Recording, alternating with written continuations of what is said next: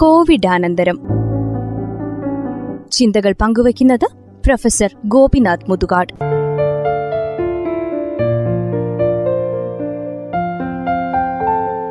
കരുണയും കൃപയും തമ്മിൽ ഒരുപാട് വ്യത്യാസമുണ്ട്. കരുണ എന്ന് പറയുന്നത് ദൈവീകമാണ് കൃപ എന്ന് പറയുന്നത് മാനുഷികമാണ്. കരുണ എന്ന വാക്കിന്റെ അർത്ഥം എന്താണ് എന്ന് മനസ്സിലാക്കുന്നതിന് വേണ്ടി കുറച്ചുകൂടി ഒന്ന് വിവരിക്കാം. ഓഷോ ഇങ്ങനെ പറയുന്നുണ്ട്.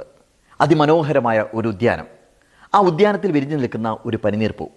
ആ പന്നീർ പൂ ആരെങ്കിലും ആ വഴിക്ക് വരുമെന്ന് പ്രതീക്ഷിച്ചുകൊണ്ടല്ല അതിന്റെ പരിമളം പ്രസരിപ്പിച്ചുകൊണ്ടിരിക്കുന്നത്. നേരെമറിച്ച് അതിന്റെ ആരംഭം മുതൽ അവസാനം വരെ അതിന്റെ സൗരഭ്യം പരത്തിക്കൊണ്ടേയിരിക്കും അല്ലേ?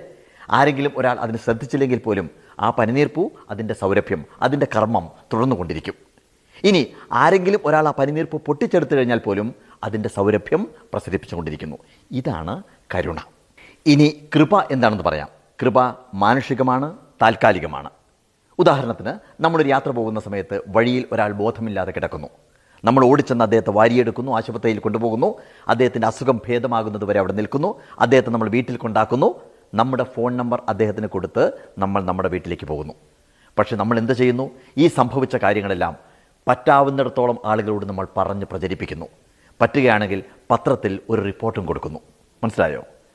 പക്ഷേ അദ്ദേഹം നമ്മൾ ഒരിക്കൽ പോലും വിളിച്ചില്ല എന്നുണ്ടെങ്കിൽ നമ്മൾ ഒരുപാട് ആളുകളോട് പരാതി പറഞ്ഞുകൊണ്ടിരിക്കും. ഇതാണ് കൃപ. കൃപ താൽക്കാലികമാണ്.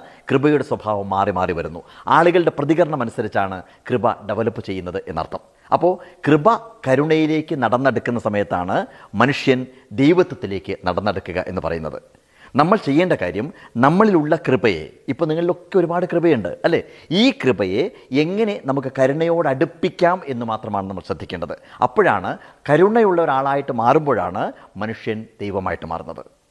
പക്ഷേ മക്കളെ ഞാനടക്കമുള്ള മനുഷ്യർ മനുഷ്യനായി ജനിച്ച് മനുഷ്യനായി ജീവിച്ച് മനുഷ്യനായി മരിക്കാനാണ് ആഗ്രഹിക്കുന്നത്. നീഷെ പറയുന്നുണ്ട് മനുഷ്യൻ മനുഷ്യനായി ജനിച്ച് ദൈവത്വത്തിലേക്ക് നടന്നടുക്കാതെ മനുഷ്യനായി മരിച്ചു പോകുന്നത് എത്ര ദുഃഖകരമാണ് എന്നുള്ളത്.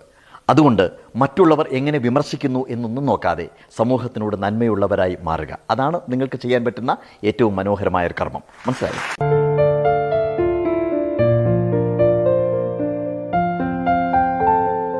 ശ്രോതാക്കൾ കേട്ടത് കോവിഡാനന്തരം. ചിന്തകൾ പങ്കുവച്ചത് പ്രൊഫസർ ഗോപിനാഥ് മുതുകാട്.